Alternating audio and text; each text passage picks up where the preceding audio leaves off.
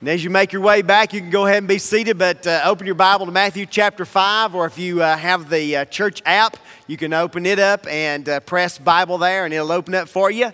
Matthew chapter 5, and we're beginning in verse 13 through 16. And I began a uh, series that I'm going to be preaching uh, till actually the Sunday before Mother's Day about words of Jesus. And then from Mother's Day to Father's Day, I'm going to be preaching on focus on the family. And during these two series, some of our men who are preachers in the church are going to be uh, plugging in some messages along the way to uh, help minister as well. And uh, so you'll be praying for all of us as we seek God's guidance. But this morning, as we're looking at words of Jesus, we're looking at some words that should be written and read in your Bible that are words that Jesus spoke. And he spoke to speak to our hearts from his own precious words. And so this morning, as we look at uh, Matthew chapter 5, verses 13 through 16, we're looking at something that uh, can almost seem a little f- offensive, and that is good for nothing. Have you ever heard that expression before, good for nothing? I've heard it used in a couple of different uh, perspectives. You may have heard somebody that's really ticked off at somebody that they feel like is really not beneficial to life and they say they're a no good, good for nothing. And when the person says that, they're basically saying that person doesn't ever do anything that's any good or anything useful. So they're just kind of a no good, good for nothing. They have no benefit that they provide for life. And so that's usually somebody that's kind of irritated at somebody that they don't feel like they're really doing anything with their life. They're a no good, good for nothing, would be the expression. But that expression kind of has that expression, good for nothing, has sometimes been used for when a person is a good person, but it seems like their goodness, nothing really comes out of it, nothing really beneficial from it. So they may say, well, they're good, but they're just really kind of good for nothing. It's like some things you might have and say, well, it's, it's kind of a good thing to have, but it's really good for nothing. You don't, it's kind of something, a conversation piece, but it's really not any good for anything. And within Christianity, uh, sometimes people who uh, feel like that getting into heaven, matter of fact, over about two thirds of people think that you get into heaven by being good. People outside the church, a lot of people you can talk to and say, Could you tell me how you get to heaven? And they'd say, Well, you just need to be a good person. Well, if a person thinks that being good will get you to heaven, and they just try to be good to get into heaven, that would be good for nothing because being good won't get you into heaven. The Bible tells us that Jesus said, I am the way, the truth, and the life. Nobody comes to the Father except by me. And so God wants us to be good people, good morally, and do good things. But if just trying to be good is a approach to get to heaven, it's worthless. There's nothing that's going to come out of it because you can't be good and get to heaven. You got to have Jesus and that gift of salvation into your life. And so, as we look at Matthew chapter 5, we're looking at some scriptures where Jesus is talking about two different things that we are supposed to be as Christians in this world. If you know Jesus Christ as your personal Savior and you're a Christian, Jesus is telling us in Matthew chapter 5 that we're to be like salt the characteristics that salt has. We're to be like that to the world as Christians. And we're also to be like light. The characteristics of what light does, we're supposed to be also as Christians in the world that we live in. And he makes kind of a hard statement, you might say, and that is if we are Christians but we're not being like salt and light, then we're good for nothing.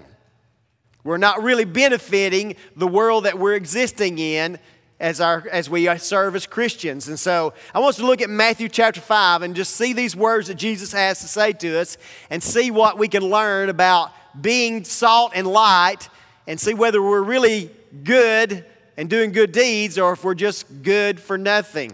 So let's look at Matthew chapter 5 together and beginning in verse 13. Jesus said, You are the salt of the earth. He's addressing those who know him. You are the salt of the earth. But he says, if the salt loses its flavor, how shall it be seasoned? It is then, and there's the expression we see, good for nothing. So as Jesus is talking about physical salt, he says, if salt loses its flavor, if it loses its characteristics, if it loses its benefit, then it's good for nothing. And he goes on to say, so if it's that way, just throw it out and let it be trampled underfoot by men. But in verse 14, he says, You are the light of the world. So he said, We are the salt of the earth, but we're also the light of the world. A city that is set on a hill cannot be hidden, nor do they light a lamp and put it under a basket, but on a lampstand, and it gives light to all who are in the house. So Jesus said, You are the light of the world, and when a city is lit up, you can't you can't hide it. You can see it. If you've ever been up on Mount Sinai and look over Dalton, it's a beautiful sight just to see all the lights at night. Uh, Joyce and I have visited New York City, and when you go, it's called the City of Light because the lights never go out in New York City. It's always lit up. And so Jesus saying we're to be that type of light. We are always shining out day and night. And he said, just like a light that is a lamp, you don't put it under a basket because then you can't see the light from it. He said, but it's got to be on a lampstand so it gives light to all who are in the house. And then he says in verse 16, let your light so shine before men that they may see your good works and glorify your Father in heaven. So Jesus is describing our lives in two ways. We're to be salt and light. We're to take on the characteristics that salt would have and to make that effect on the world that we're living in as Christians. And we're to have the same effect that light does in darkness and to have that effect in the world that we're living in. And he says those two things and he comes to that conclusion of saying that we're to be this salt and light so that others may see our good works and glorify our Father who is in heaven. So Jesus is saying there is some end result that should come from being salt and light, right? It's not just be out there and be in the world and be a good person morally, but he's saying there should be some benefit that's coming out of us being salt and light in the world and should have some effect. And he says that people may see our good works that we're doing. And it will bring glory to God, and people will be glorifying the Father. So that means as you and I are being salt and light in the world, it's affecting people in such a way that it brings glory to God and it causes them to praise God. So it's making an impact, right? It's not just a subtle thing, it's making an impact. Now, there's a key word when that verse 16 that Jesus says, He said, that they may see. Now, usually when we say, Did you see that? we're asking the question, Did you get a look at it, right? Did you see those ground up sausage pieces this morning that Jimmy Ledford cooked so that those of us who like to put uh, sausage and gravy and biscuit and egg all together, we wouldn't have to crumble up the sausage patties. Way to go, Jimmy. I saw that. But you know what? When I saw it, I didn't just look at it and look away. When I saw it, I was drawn to it. I paid attention to it. I made a little deal about it. Look at this. We got ground up sausage that's cooked that I can just put in with my biscuit and my gravy and my egg and make me a scrambler. And so I was excited about it. I experienced it. Well, when Jesus said that they may see your good works, he didn't use the word in the Greek language that means to just glimpse at something and noticed it was there, but he used the word eidon. And the word eidon means to look intently at, to experience, to pay attention, to learn from. Just like when I saw that scrambled up sausage pieces this morning, I didn't just glimpse at it, I paid attention to it, I experienced it. And now, as I began to experience it, then uh, Chris Wheat told me, said, hey, that's, that ground up sausage there, that's fresh sausage that my dad got, and he brought it. I said, well, was the patties that way too? He said, no, just this is. The more I learned, the more exciting it got. I didn't just get some of those patties and tear them up. I got some fresh sausage that have been prepared for those who want to make scramblers like I did. And I put it all together. I experienced it. It tastes good. Man, it was awesome. Y'all thinking, boy, don't take much for him to get excited about breakfast, does it? But I just say that, that that's the way that Jesus is saying that they may see you and your good works. He's not saying, don't let them just kind of know you're out there or see just that you're a good person or just get a glimpse of your life it's like maybe it's not quite like a lot of other people, but live your life in such a way as salt and light that people experience it, they pay attention to it, and the more that they get to know about you, the more exciting it gets, and the more flavor it adds to their life. That's what Jesus is trying to get across. And he's saying, basically, if we're not living our life in that type of way, then we're good, but we're good for nothing. We're not accomplishing why Jesus left us here on earth as Christians. Jesus didn't leave when I accepted Jesus Christ, when any of you accepted Jesus Christ as your personal Savior. He wants you to live a good moral life and live according to His Word. But if we're doing that, we're going to be doing things that impacts other people's lives to where they not only just see us, there were people who saw me driving to the church parking lot, but it didn't make a lot of difference in their life.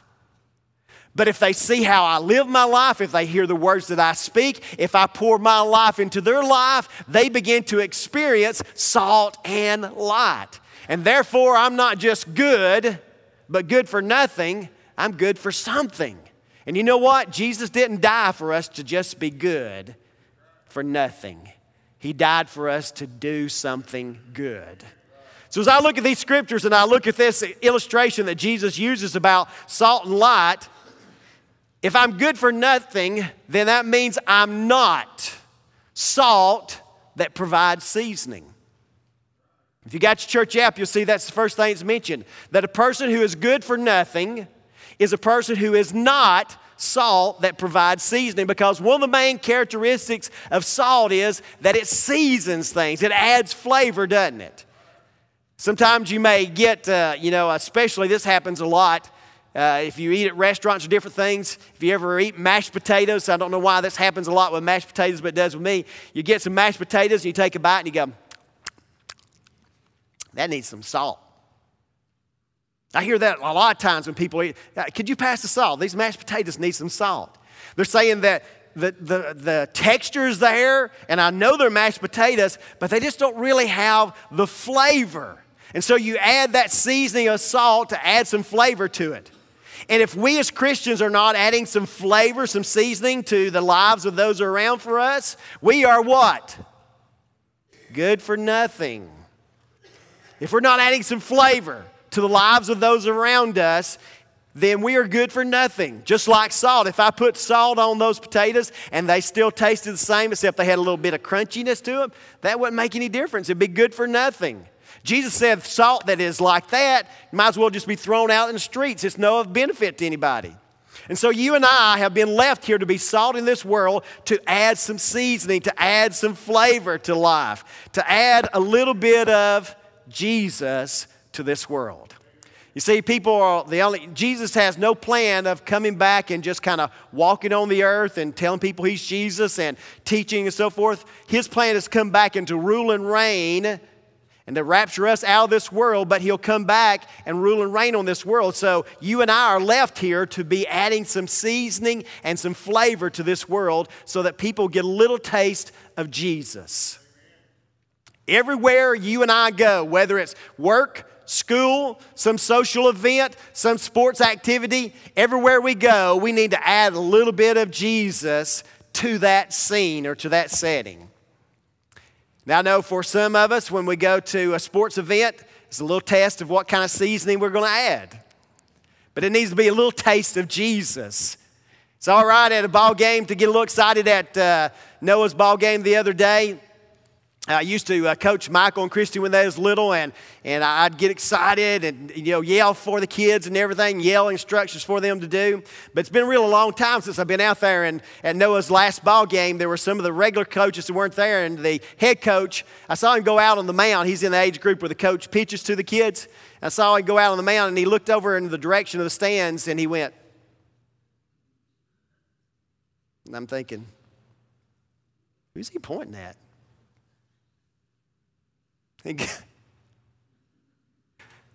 I said, Me? He goes, But then you're wondering, is there anybody, else going like that too? Because sometimes about 10 or 12 people go. I said, Me? So I went out there and they asked me if I coached first base. I thought, wow, I haven't coached first base a long time. Sounds exciting. Next thing I know, I'm leaving that ball game like this. Hey, great game. Way to go. Can't talk for yelling and screaming. But I tried to add a little seasoning to the ball game. But I tried to add it in the flavor of Jesus and not do anything that was inappropriate, but add a little excitement to it. You and I are to add a little bit of flavor, a little excitement to the world that we're living in, but make sure they get a taste of Jesus and not the devil when you season it. So you and I are good for nothing if we're not adding this salt that provides seasoning to the world. We're also good for nothing if we don't add a little bit of preservative to this world that we're living in. You see, salt, one of its other main characteristics is not only that it's a seasoning, that it adds flavor, which we use it for more than anything, but they understood in that day that they didn't have refrigeration and they didn't have all the different types of the ways of preserving things like we do today. And salt is still a big preservative today. When you buy things in cans and stuff, it's always got a lot of sodium in there to preserve it, canned goods and so forth. But they really understood it in that day that when you talked about salt, it was a preservative. It maintained the life of something. And without that preservative, something would spoil and decay. And if we are Christians in this world and we're not adding that preservative characteristic, then we're good, but good for nothing. You see, that preservative characteristic that you and I as Christians are to do today is that we're to preserve God's Word. And the Bible tells us that we are to store God's Word in our heart, right? So I'm not only to count on my electronic Bible that I have or my paper printed Bible that I have to always have God's Word, but I'm to, as the Bible says, I'm to meditate it and store it in my heart and my mind that I can always bring out God's Word. I don't have to count on my tablet or my uh, phone or a printed out piece, but I've got it stored in my heart and my mind. That's one way that I preserve it. But I think for you and I to be salt in the world, we preserve God's word by sharing it with others. And the more we share God's word from one generation to another, God's word is carried on and on. And so the Bible is telling us that you and I are to be preserving God's word, not only stored in our heart, but also teaching it to others so that they understand what God's word is and what it means and that it's the foundation of Christianity. And if you and I are not effectively preserving God's word, it is going to be deteriorated over time from one generation to another because this world is full of people that have always asking questions of why. And it's always, well, what's good for you may not be good for me.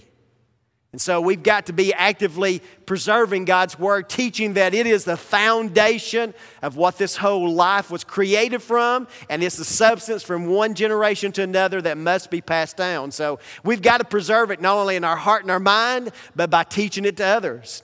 But one of the other characteristics that they understood about salt in that day was that it was a healing pro- or property, had healing properties. And so you and I, we are good for nothing if we're not that salt that provides healing in this world that we live in.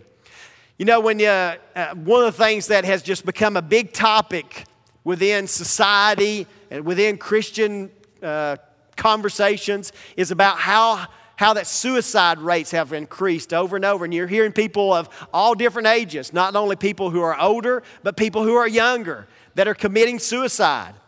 And it seems like that everybody has been affected over the last couple of years by somebody that has taken their own life. And that lets us know that there are a lot of people who are hurting in this world. And you know, when you look at the Bible, when Jesus was walking on the earth, when somebody was hurting, what did they do? They took them to Jesus, didn't they? And that's the same thing that you and I need to be doing in this world that we're living into. And that is, we got to realize there's a lot of people who are hurting in this world. And if we are not bringing these hurting people to Jesus, then we're good for nothing. We've got to have that characteristic in our life that we are bringing people to Jesus. Well, here the Lord not only said that we're to be salt, and if we're not salt that is adding seasoning and preservative and healing to the world, we're good for nothing. But he also revealed to us that we're to be light. And light, we know, dispels darkness. Light guides people where they need to go, right? But in the Bible, there's two things that I've seen that light takes out the darkness. That there's a stage of darkness that's described as being evil, and you and I are to be light in the darkness of this evil world that we live in. You don't have to uh, spend much time on TV that if you watch a little bit of news and stuff, it just seems like that the world has gone crazy. I've told uh, Joyce several times that when you can watch the news and it is proof that there has to be a God, or we would just all destroy ourselves. Either shootings or bombings or insane lifestyles, we would just self destruct. There has to be a God. And God's telling us that we're to be light in this world to bring light to the darkness of evil. And if you and I are not doing that, then we're what? Good for nothing. You see, if the Bible's talking about that evil is darkness, then everything that the world sees that is drawing them towards sinfulness is drawing into the darkness of evil. And that's where Satan wants to get people at. And so you and I have got to be bringing the light of Jesus to a people so that they can see what truly is evil and what truly is good. It's not what I feel is good to me right now, but it's what the truth is, what the foundation is. But we're not only to bring that light that brings to uh, the light in the darkness of evil, but also in the light in the darkness of hopelessness. You see, in the Bible, darkness is always re- related to either evil or hopelessness. You continually see that tie within it. And as I mentioned, that there's a lot of people that just feel like that life has no hope now. That's why they commit suicide, isn't it? Life has no meaning, it has no substance, it has no hope for me. But when you and I bring the light of Jesus, it's letting people know that there is hope, that God will never leave them, He will never forsake them, and that the Bible tells us that we're to bring all our burdens and to cast them on Him. And He will carry those burdens. So when we feel like, you know, when you encounter somebody, and you know, when a person is down and out and struggling in their life, when they feel like their family's falling apart, their finances are falling apart, they just don't know where to turn, that's when we need to step in and turn them to Jesus and shine the light to them. To let them know there is hope, that you don't have to commit suicide, you don't have to give up on life, you don't have to give up on your marriage, you don't have to give up on your family, because there is hope. You just got to look for the one who provides hope, and that is Jesus. And so the Bible tells us we're to be salt and light. Just shine the light where people can see the way and to give people a little flavor to this life that we're living in. And you know, when you look at what all is said in these scriptures, Jesus comes to that conclusion that if we're not salt and we're not light, we're what? Good for nothing. If we look at that in just terms of today, if we're just living a good moral life, but we're not sharing the gospel with other people, we're good, but we're good for nothing. If we're involved in life in the Word and we come to life in the Word classes, we're being good, aren't we? But if we're not bringing somebody else with us or inviting others to life in the Word, then we're good, but good for nothing. If we're part of the youth ministry and we're excited about the youth ministry, we think we got a great youth ministry, but we're not bringing our friends to the youth ministry. We're good, but we're good for nothing. If we know that next Sunday is Easter, and we're going to be celebrating the resurrection of our Lord and Savior Jesus Christ, and it's all about the opportunity of salvation. And we're excited about that, and we're going to come, but we don't tell anybody else. We don't invite our family or our friends, but we come. We're being good, aren't we? But we're good for nothing because we're not being salt and light in the world.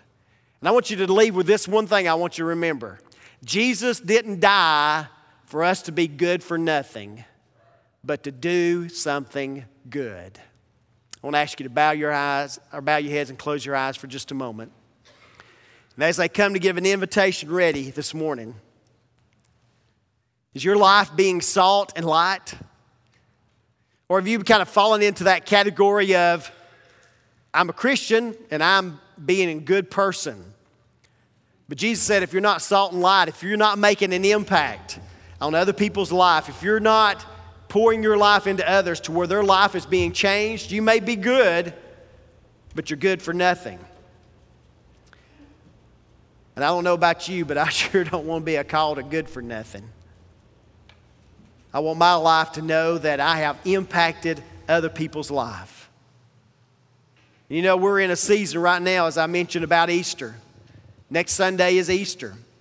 And maybe you, as we've looked at these scriptures this morning, maybe you kind of feel a little bit challenged in your own personal life.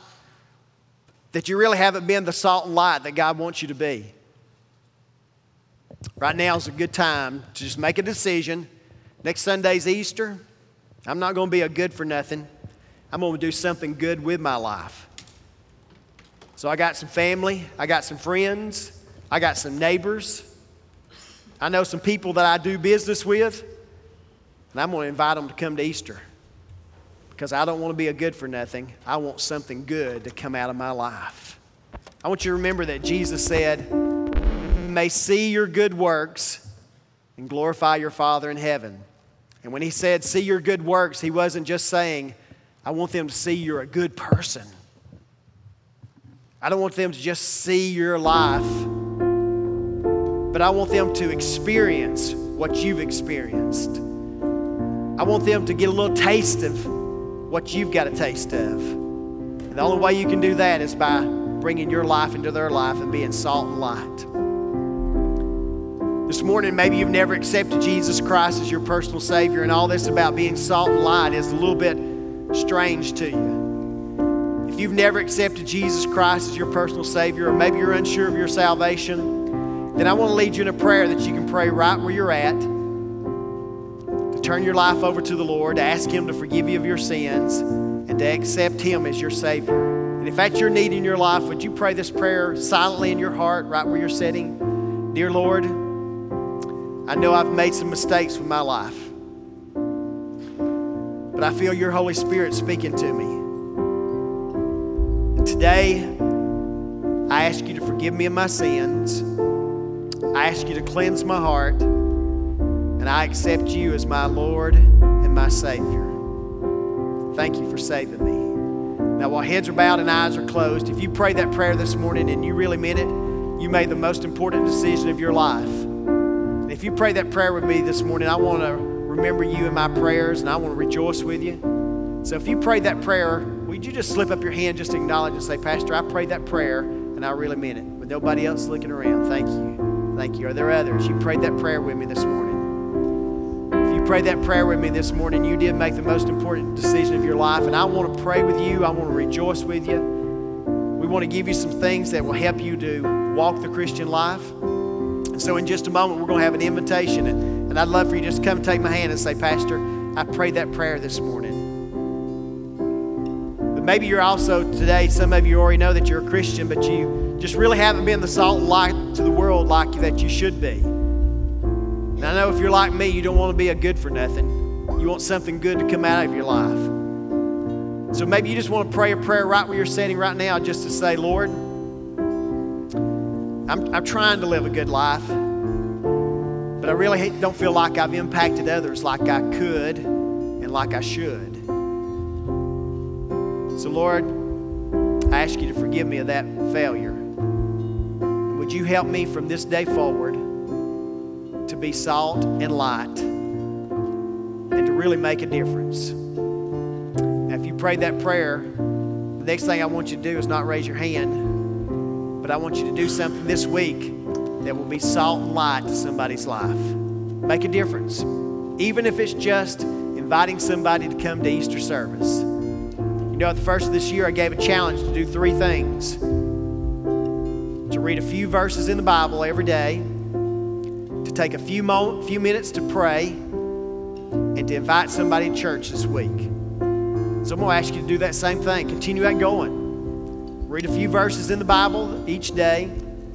Take a few minutes and pray and invite somebody to church this week. And you'll start being salt and light. Lord, we come to you. God, we thank you, Lord, for your Holy Spirit and what you're doing in hearts and lives. Lord, we pray, God, that your precious will be done in this service today. And it's in your holy name we pray and praise you. Amen.